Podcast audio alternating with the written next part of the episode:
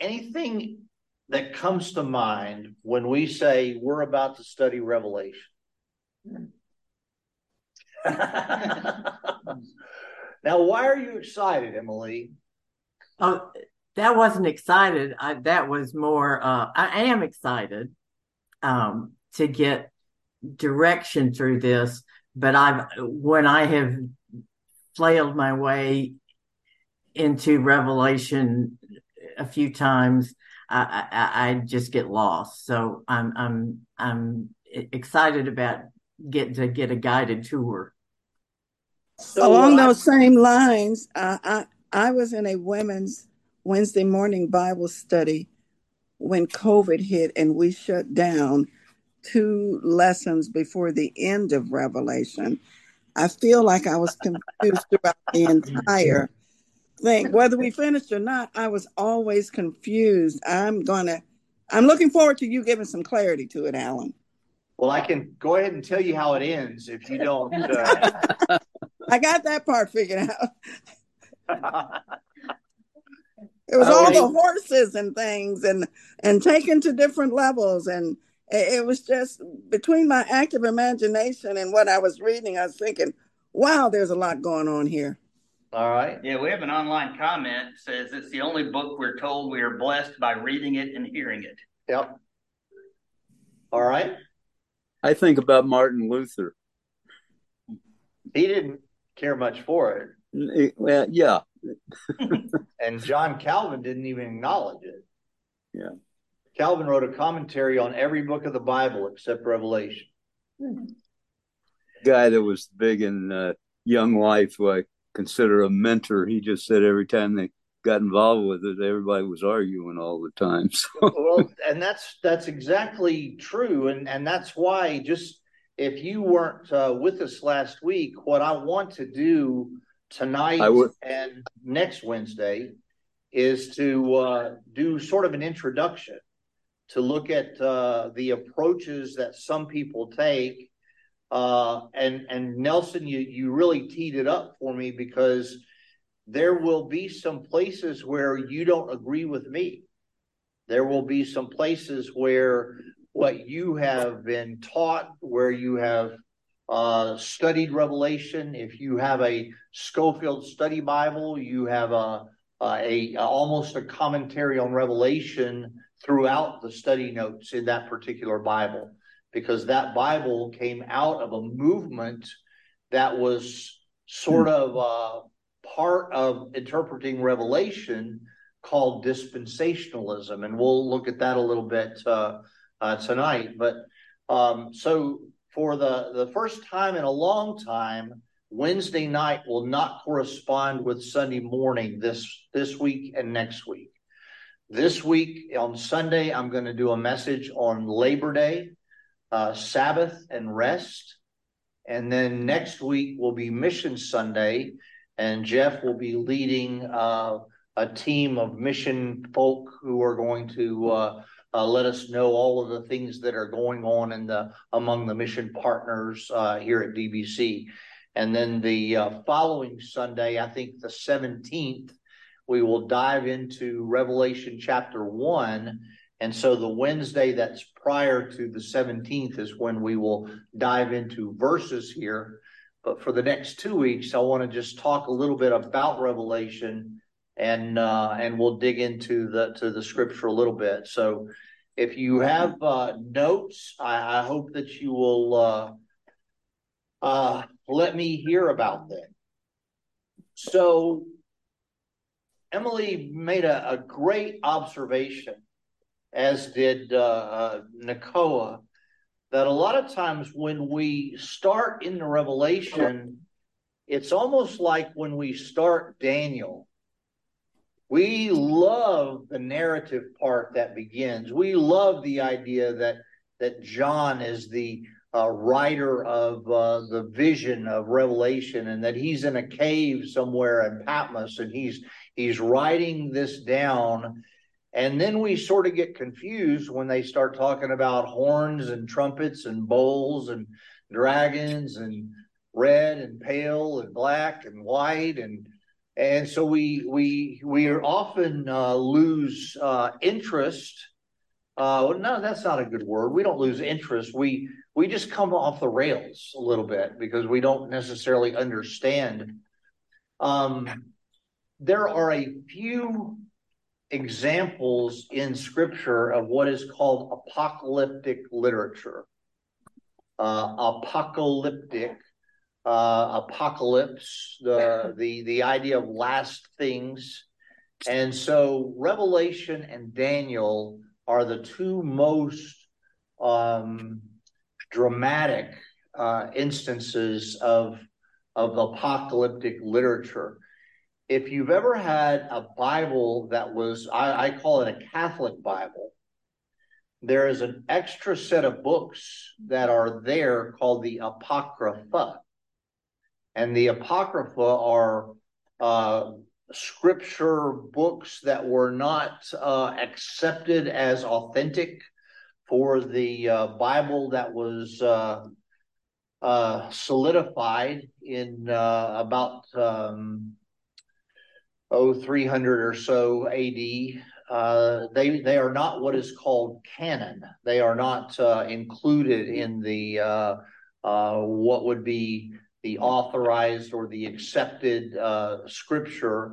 Nonetheless, they're interesting to read, and several of them are apocalyptic. Uh, several of them are historical.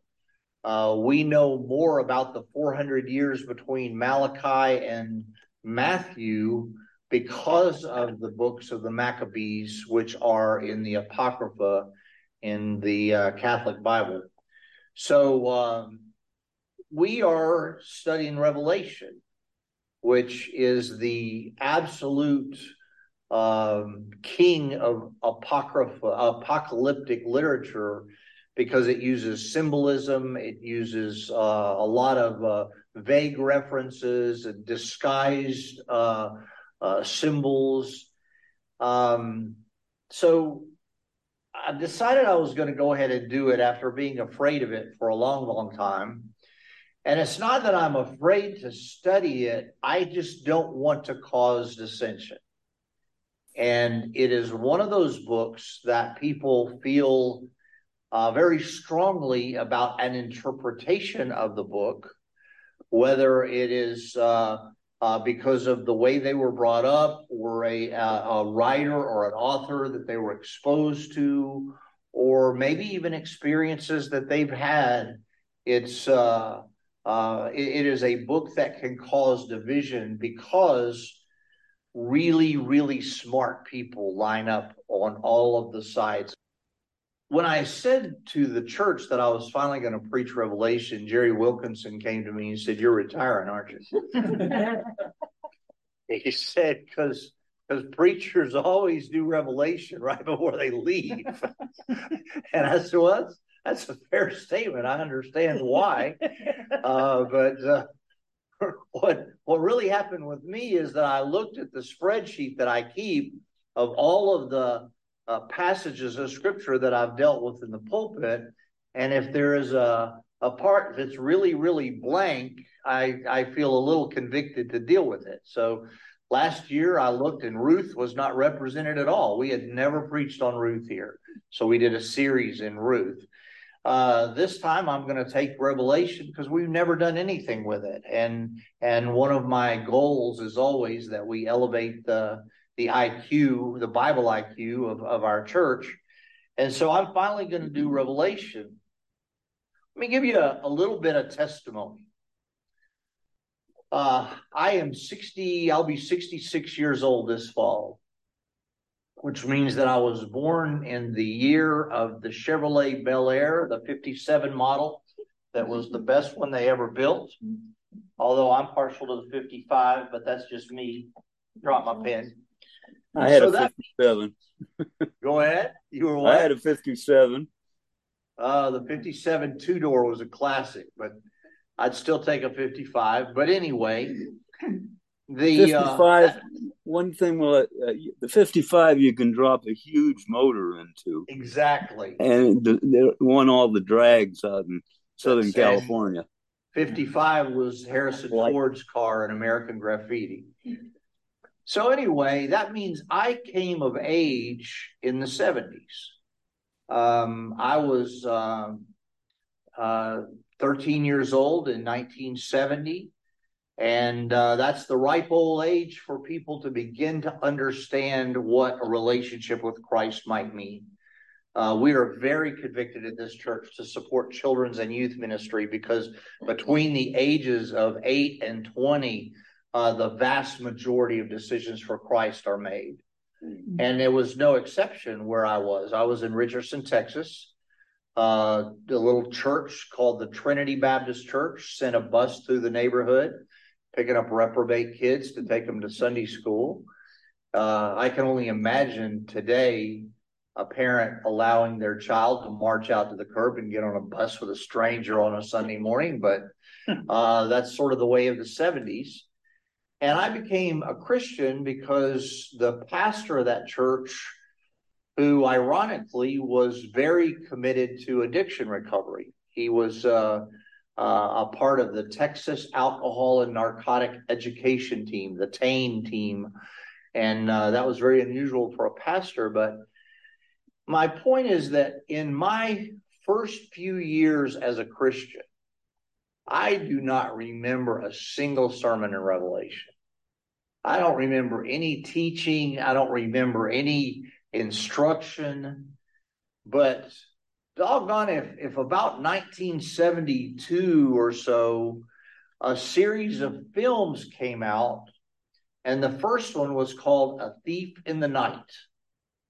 And it was one of those rapture films where where people are driving cars and they disappear and the woman's cooking dinner and she disappears and the husband's left behind and and it was it that that was the whole idea of uh, of the movies is to present a a version of the second coming of Christ, which was uh, a rapture version of it. Now, the rapture is not really in the Bible but it's uh, an interpretation that has been brought to us by people who have studied Revelation, and that's the interpretation they came to. Um, it was relatively quiet um, in the uh, the 70s, but then it began to get busy. Does anybody remember an author named Salem Kirban? He wrote two things in the 70s. He wrote A Guide to Survival, which described a pattern in culture that he says came from via, from uh, Revelation. So the the napalm bombings in Vietnam were there. They are. They're in Revelation. That's what it means when it talks about burning flesh. Uh, they, they they begin to try to figure out who the Antichrist was by uh, assigning numerical values to the letters in their name. So uh, Khrushchev and uh, the you know all all the the enemies of America were somehow contrived to be the Antichrist. Um, 1970, he released a novel called 666, which was sort of a, a fusion of the current events of the day. Of course, you remember what was going on in, in 68, 69, 70. John F. Kennedy killed in 63, Robert Kennedy, Martin Luther King assassinated in 1968, the civil rights movement, the uh, the riots in the streets, the unrest, um, Woodstock, Haight Ashbury, all of the cultural things that were going on, the sexual revolution. And so this guy equated cultural events with things that were predicted in Revelation, and he began to uh, uh, help us all believe that uh, maybe the second coming of Christ was not very far away. Anybody got a comment? You remember those days at all? Yeah, Nelson. Well, LaHaye, Tim LaHaye left behind you know, and all, there's a whole series. Well, the Hal Lindsey series. Well, before him, yeah, Hal Lindsey, yeah, late true. Great Planet Earth. Yeah, uh, it was a sort of a a dime store novel version of Kirban 666 that, uh, uh, you know, all it didn't have was the comic book pictures, but uh, the late great Planet Earth was kind of a must read for college students uh, who were in college anytime during the 70s. And uh, I, I, remember, I remember seeing it on. I'm sure I had one on my shelf at some point when I became a a youth pastor. But the idea is that uh, rapture stories became all the rage. And uh, I, I, look around the room, and most of you would be old enough, uh, except for Richard, to remember the those those times when we, we, you know we we would talk deep into the night about the signs of the times and uh, how this symbol meant that, and how the the scorpions were helicopters and the uh, tanks were the great beasts and it, it, you probably were on the tail end of that. yeah. Yeah. Well because in the 90s you had the uh, left behind series right? That the 95 i think was when uh, uh the uh, the left behind series kind of uh, broke out but the plot is similar people disappear, uh, cars are empty, uh, select family members disappear. A husband does, a wife doesn't, a child does, an aunt doesn't. Um, uh, then then people line up to get the mark of the beast, and uh, then earth scorching heat, famines in the tribulation, the powers of the Antichrist dominating the earth for a period of time. That that's sort of the plot line with the these rapture stories. Um, now, if I sound like a skeptic, I, I, I a little bit am. I, I am open to ideas that people have, but if somebody, and I'll, I'll go ahead and tell you where I'm going to go eventually with this if somebody says, What's your theory of the second coming of Christ? Are you a premillennialist or a postmillennialist or an amillennialist or a tribulationist? I usually say I'm an Acts 1 7ist. The disciples asked Jesus, When are you coming back? And he said, It's none of your business. and he said he was coming back. He's going to come back. He's going to come back. But he said in Acts 1 7, No one knows the times that are appointed by the Father. So maybe uh, while we want to understand the whole counsel of Scripture and especially the Revelation, uh, I don't want to spend excessive time on charts and graphs and suppositions and prophecies and predictions that are largely man made. I don't think that's what Revelation is really about but I'll get there in a minute. Now, I have to take a, a sidebar and say that we have all been profoundly influenced by a guy that, if I name him, you will never have heard of him. Maybe somebody.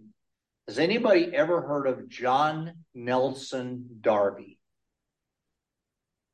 Heard of him, I can't remember why.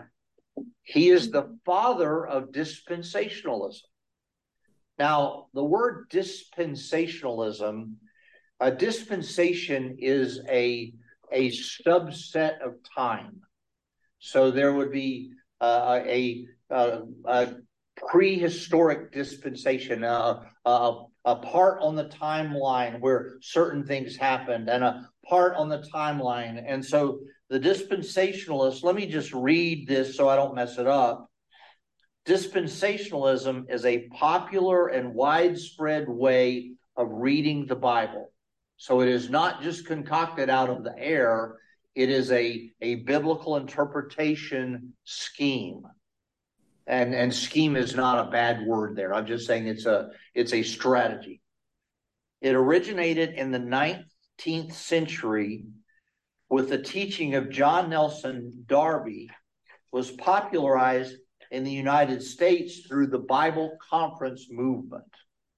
And out of the Bible Conference movement, 1909, the Scofield Reference Bible was produced. almost all of you have seen a Scofield Reference Bible if you have a relative who is older than you who was a Christian. Because the Scofield is, was the standard in the early part of the 20th century. And the Scofield, Charles Scofield, was um, uh, a, a, an early adopter into Darby's dispensationalism. And so I think we said this a couple of weeks ago that uh, we, we have to be aware that a Bible is translated, but the person who translated it makes some choices. Last week we talked about Acts 737 and how, or 837, and how it's funny that it's not in everybody's Bible. Mm-hmm. That, that that a lot of Bibles skip from Acts 836 to 838. Where's the verse? The great lost yeah. verse of Acts 8. Uh, well, the, the note at the bottom says that that not all of the uh, the early manuscripts had this verse, but that in later manuscripts they inserted it. I, I said Sunday why I thought that was that I, I thought it was a baptism uh, mantra, of a, a slogan when someone is baptized, and they wanted to make sure that it was represented, and that's okay. It was it was part of the canon that was established, but it was an honest enough uh, inclusion to say, hey, there's some dispute on this verse. Same thing with uh, John chapter eight, verses one through eleven. Uh, that that whole story of the woman caught in adultery is not in all of the old manuscripts, and so we we deal honestly. Well, the Scofield people, uh, especially in the notes, and I, I don't have to tell this group, but but a reminder: if you have a study Bible, the stuff above the line is inspired. The stuff below the line is opinion. That's a scholar who is telling you what he thinks mm-hmm. interprets. So Ryrie was a disciple of Scofield. So the Ryrie Study Bible, which was the the belle of the ball in the 70s and 80s as far as a study Bible goes, that is a, a study Bible that strongly leans into this idea of dispensationalism. So dispensationalism um, and by the way, the Dallas Theological Seminary, one of the most reputable seminaries in our country, strongly dispensationalist. It was founded as a dispensationalist seminary. So, so the the interpretation of Revelation at DTS is going to be a given. It's going to be a dispensationalist model. Howard Hendricks, Charles Ryrie, uh, all of them, uh, Dwight Pentecost, um, John W. Walvoord, all of them are dispensationalist scholars who taught at Dallas. So it's not an evil thing. It's just a way of looking at Revelation. And we can't really understand it on Sunday morning. We're going to have, I'm not going to be able to do any of this stuff, but, but on Wednesday nights, we can't read Revelation without understanding that dispensationalist theology has affected all of us. We are looking for the seasons. We're looking for the the the the, rapture and the millennium and what's going to happen before during after. We've been shaped by this this language because it's found its way into all these films a thief in the night uh late great planet earth uh left behind all of those are are uh, artistic portrayals of this so according to dispensationalism um, the present church age, the present dispensation, will be followed by a seven year period of tribulation. This is probably what you've heard. The now, when the rapture occurs, is what is at issue with a lot of the, the, the thinkers. So before the tribulation begins, the church will be caught up to heaven, raptured. So this way of thinking is called pre-tribulation. So the, the rapture is a pre-tribulation event, and those people are called pre-trib dispensationalists. And you probably heard that term thrown around. At that time, uh, after the tribulation, the second coming of Christ occurs. So the rapture, the tribulation, then the second coming, all the people of God will return with Christ as a mighty army, and they will inaugurate his millennial kingdom. Okay. It's a way of looking at it. And it is it is not a dishonorable way to look at things. It's a it's a struggle to try to understand uh, what might happen. And and I am uh, completely comfortable with studying dispensationalism as a way of looking at Revelation. Uh, when we start putting more emphasis on our charts and our graphs and our predictions than we do trying to understand that the story of God is to be told to the nations, I struggle a little bit with that. I also struggle a lot with prediction. Kirban and others have, uh, I, I, think it's uh, the, um, is it the Jehovah's Witnesses who are famous for predicting over oh, and over? To the point where at some point they just said, oh, yeah, Jesus did come back, but only invisibly. Right. Um, and and, and uh, the idea that they put a date, an exact date, um, I am a little bit of a rapture skeptic. Uh, I, I think there is a mystery of how God will bring the church into Himself, and people take this very literally. In uh, when I was in the Philippines, there's a sort of a cult movement there called Iglesia Ni Cristo, uh, the Church of Christ, but it's not the same Church of Christ we have.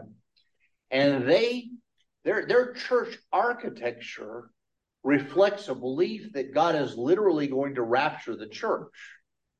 And so their churches have four spires basically on each corner of the roof with the idea that God needs to lasso them and drag them all up to heaven with a pulley system of some kind. And, and they, they, they literally embrace the rapture of the church. I think all of us have embraced rapture theology at least in some way shape or form we we had this belief that if if jesus decides that it's time before i die that i'm going to disappear. I'm going to be caught up with jesus in the clouds. And and that's not unfair to think that way. Um when i do funerals I allude to that, that that God has seen fit to tarry his return, and now this precious saint has gone on to be with him. And whatever that means, we know that what the scripture promises in bedrock is that the believer who dies in the Lord will be in the presence of Jesus. That's what we do know. Now, I think it's going to be a lot of fun to go through Revelation. I think it's going to be a lot of fun to to speculate.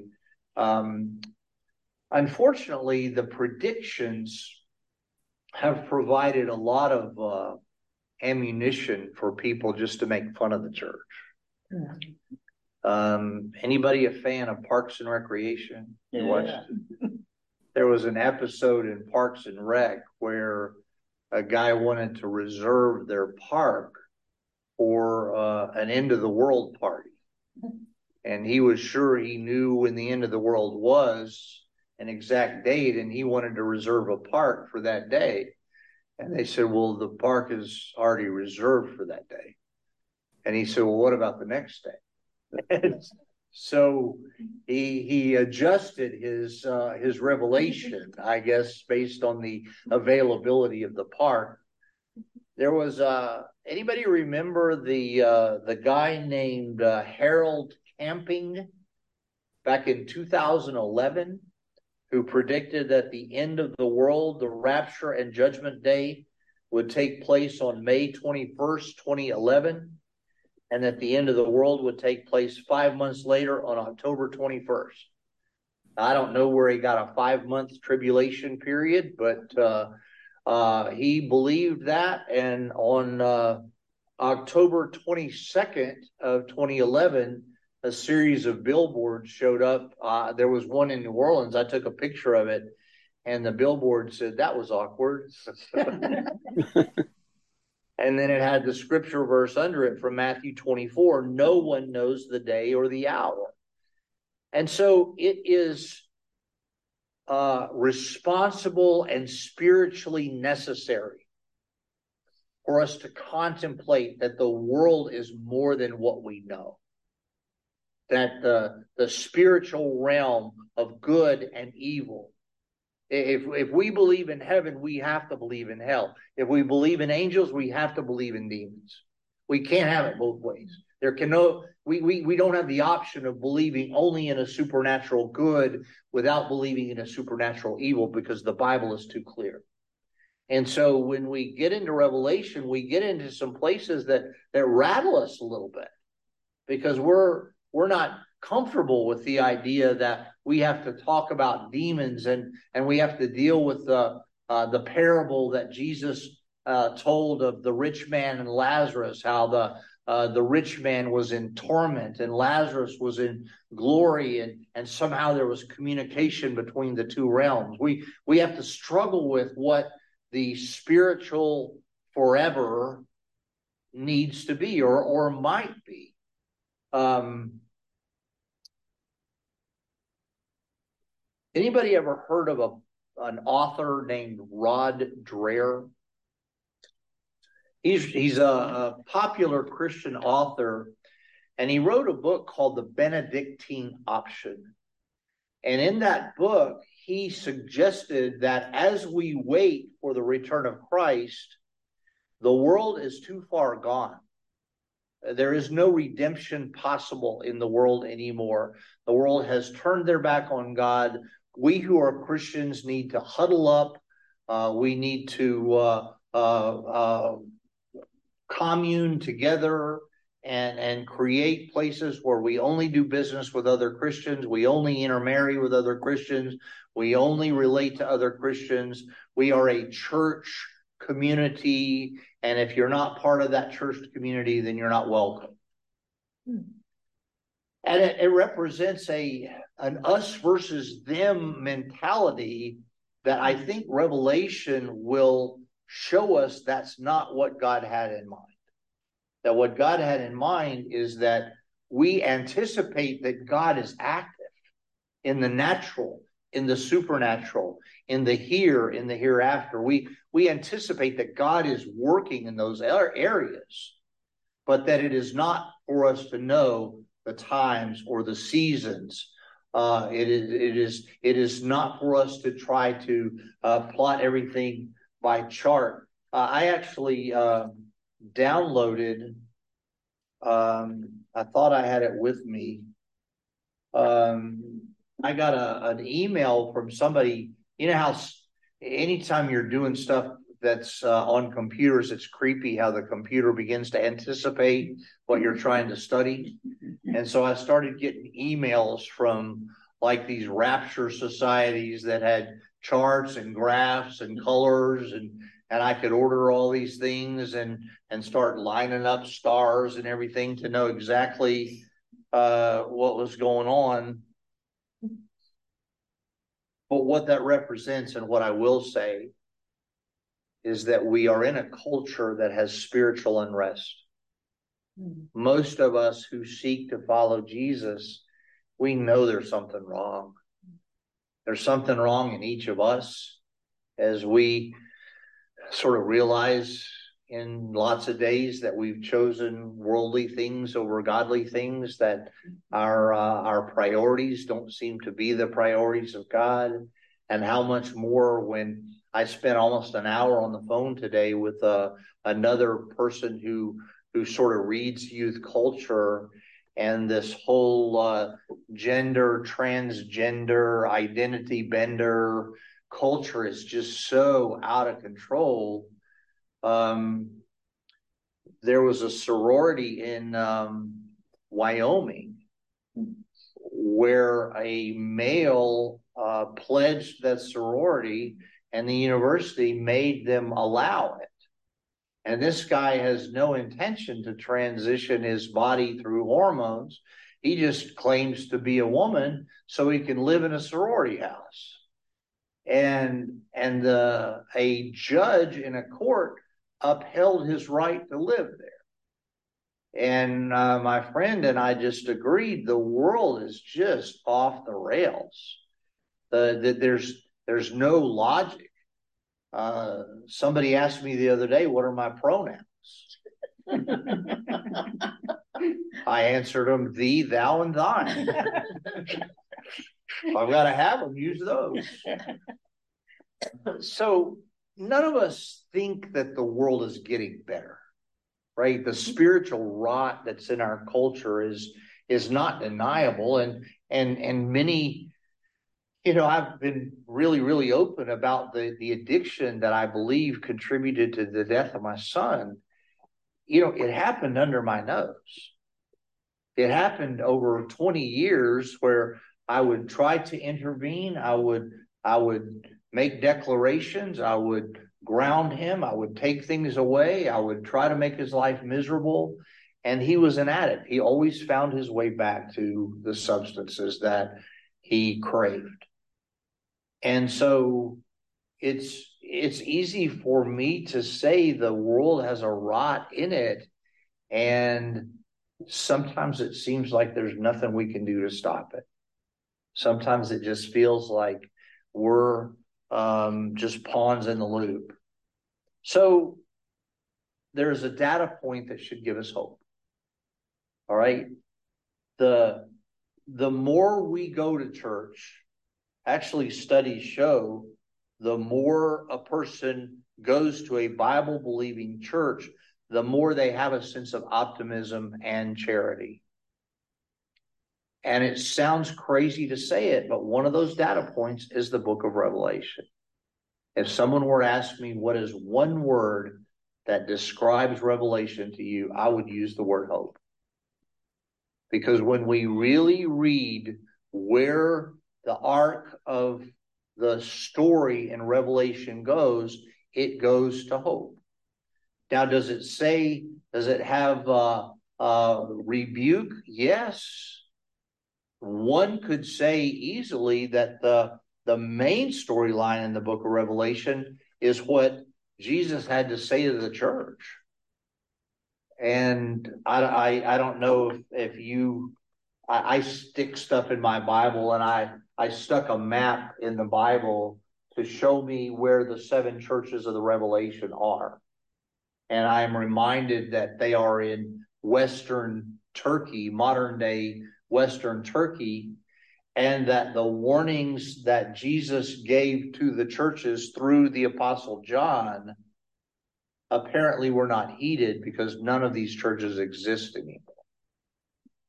And so we should take Revelation as a warning to the church that he's he's he said in each of those churches, I know your deeds. And they weren't all bad. But as in the church of Laodicea, he said, You're lukewarm. You're, you're on the fence. And I'm going, How many churches does that describe? Yeah. We don't want to talk about sin anymore. We don't want to mm-hmm. talk about hell anymore. We don't want to make anybody feel bad anymore. So there's going to be some hard words said in the series, and certainly as we uh, read through there. Let me do one more thing and we'll be done tonight. And I've basically just filled up your heads tonight. there are four basic ways to read Revelation. One, preterists. P R E T E R E S T S, I S D S. Preterists read Revelation as though it is written to first century Christians only. So pre-tourist, preterists, all of the symbolism. Babylon is Rome, and uh, uh, the great Satan is Nero, and uh, and uh, whatever emperor is on the throne at the time. And and so we we we the some people approach it in that fashion. Historicists believe that Revelation is basically a history sketch of the church from beginning to end. So from the beginning of the church until God pulls the curtain on on earth. A historicist believes that Revelation is a sketch of the history of the church from the first century until its end. Futurists read Revelation thinking it's entirely about the future. That any any symbolism that uh, relates to the first century or the second through the 21st century is coincidental. So a futurist would say that the revelation is totally or nearly entirely about the future. And this is the the people that love charts. These are the speculators, the the, the people that uh, have awkward moments where their predictions didn't come true. And then finally, idealists. Idealists are those who read Revelation as being full of timeless images about God, about the story of God. So, an idealist uh, believes that the church, the state, God's plan for the world, that the images and truths that are presented here are for the first century and for the second century and the 20th and the 21st and for all time. You have to be careful if you are a little bit of an idealist in saying that it is, that does not mean that this is um, a metaphor. It doesn't mean that Revelation has no actual uh, events that have unfolded, that are unfolding, that will unfold, because that wouldn't be true either. So, um, probably I'm a combination of all of them. Which uh, sounds a lot like I uh, won't get off the fence. Scot McKnight wrote a book called Revelation for the Rest of Us. And this was his conclusion, and I'll I'll kind of wind down with this, and and we'll have some uh, questions or discussion. He said, Revelation is not about a rapture out of this world, but about a faithfulness of disciples in this world. What we need is a generation not of speculators about the rapture and the millennium and the role of Israel and the end times, but what he called double dissidents. A dissident is someone who takes a stand against official policy of the church or state or both, who dissents from the status quo with a different vision for society. And what I believe Revelation calls us to is a is to be radically dissident disciples because we're not accepting the status quo. We know that God is up to something. Uh, I, I, I am in Camelot as a pastor to be a part of a church where every single week we see evidence that God is up to something. If you didn't get to see the Japanese woman baptized the Korean woman last Sunday, it was just the nations came to earth. Um, right after that, we sang the Casting Crowns song, Who Am I, uh, in Korean. And all of a sudden we go, okay, these two ladies met. If you wander down this hallway on a Monday night, there are pairs of people all over the church who are simply having conversation. We have so many internationals in our community, they sign up for something called the Conversation Club. And if you volunteer to be in the Conversation Club on a Monday night, all you're volunteering to do is to sit down across a table or a, a chair from an international person while they practice their English. Any subject is in balance. A Japanese woman, uh, Ji-un, who is uh, very, very conversant in English, she volunteered to sit and help somebody else with their English. So the Japanese woman was talking to a Korean woman. She led her to faith in Christ, and the Korean woman said, I want you to baptize. And we are at Dunwoody Baptist Church. So, okay, Jeff Reams is in the tank. He's pretending like he's translating. Jeff Reams no more knows Korean or Japanese than I do. But uh, she says some words, and Jeff says, What is your profession today? and she says, I profess Jesus as my Lord and Savior. And Jeff said, She said, I profess Jesus as my Lord and Savior. And so the the it was just revival. And we are seeing something like that almost every week. So I know that the Spirit of God is still moving in churches. I know that the that God is not finished with the churches. And I know that the warnings that we will read in Revelation are certainly uh, uh, we we definitely need uh, to know and to and to learn from that. What we don't need to do is to start saving freeze dried food in our basements and be terrified of every uh, news tidbit that we somehow tie to a symbol in Revelation and then put on our chart. What?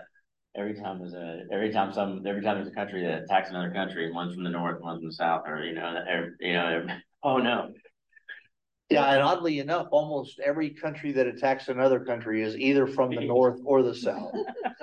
There's a, a commentary that does a lot about Revelation and the um, different horsemen, and he talks about which horse were not now, and he talks about how the um, saving, you know, um, prepping. And he said the only thing you need to do to prep is get yourself a, a cemetery yeah, because that's where we're gonna end up. You don't need the rest of it; just get a cemetery. I uh, there's an old slogan about a farmer who says, "I live every day just like Jesus is coming back tomorrow, and I live every day like He's not coming for a thousand years." And there's this expectation on the edge of our seat that if He comes today, that would be awesome. Mm-hmm. But if he doesn't come today, I'm going to do the things of the kingdom that he's taught me to do. Um, Something that's interesting is First Baptist Church in Watkinsville, Watkinsville, Georgia. Everybody that's buried in the cemetery is buried facing the east. Facing the east. Mm-hmm. And and and those those help us in in a lot of ways. Yes, we believe that Jesus is coming back from the east. Uh, we believe that he he somehow, some way, we don't know if that's going to be bodily or or spiritually or what, but but the scripture seems to point to the idea that he's coming uh, down the Mount of Olives and into the city of Jerusalem, and then from there to the whole world. Well, if we believe that when we pray, God hears us praying, and we live in a planet with seven billion people, we believe that our God is big enough to hear as many voices as are praying as can pray, then we've got to believe that maybe we don't understand all in human terms. And I've often used, used the term chronological narcissism. I don't know if any of you have heard me use that term, but in, in almost every era of history, the people in that time period believe that they have finally discovered the secret that has eluded thousands of years before us. We finally figured out world peace. We finally figured out when Jesus is coming back.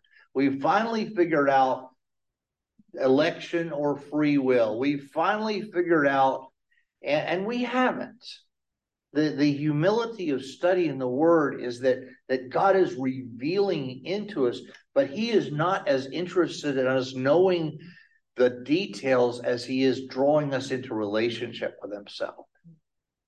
Uh, when we pray, uh, he's not as interested in the substance of our prayer, but the idea that we are relating to him in prayer. And we grow in that and as we study Revelation, now it's it, it's a wonderful book. We'll look at some of the the fine print next week. Uh, it was it's it's probably the last book chronologically of any that were written in the Scripture. This one, I believe, was uh, was written somewhere around 90 AD. So 60, 57 years after Jesus was crucified. You know, two generations in the in the scripture uh, when Revelation. Was it John the Apostle or John the Evangelist? We don't really know. If it was John the Apostle, he would have been very, very old. Uh, we believe pretty much that he was somewhere around 20 to 25 when he followed Jesus. And if he was 25 in 33 AD, then he would have been a very old man uh, when he wrote the Revelation. We also don't believe that he wrote all of it at Patmos. I, I think he finished it in Ephesus uh, because, as a fulfillment of Scripture, most people believe uh, John was exiled to Patmos um, as a part of the the persecution that followed the death of uh, the martyr Stephen that we talked about last Sunday. And so he was exiled to Patmos which is an island in the Aegean in the in the Mediterranean Sea. If you go, um, did any of you go to Greece with the, the or have been to Greece? You may have you may have stopped at Patmos, uh, Rhodes, Patmos, Mykonos, Santorini, uh, Cyprus. All of those are islands that are clustered kind of where the Aegean Sea uh, meets the Mediterranean. And so Patmos was sort of Rome's mm-hmm. uh, Alcatraz. It was where they exiled uh, political prisoners. Um, I believe one of Nero's own daughters was exiled to Patmos at one point in time. So John, whomever he was, wrote the Revelation under these conditions. And I'm going to end with something we can't miss. Look at the very first line in Revelation.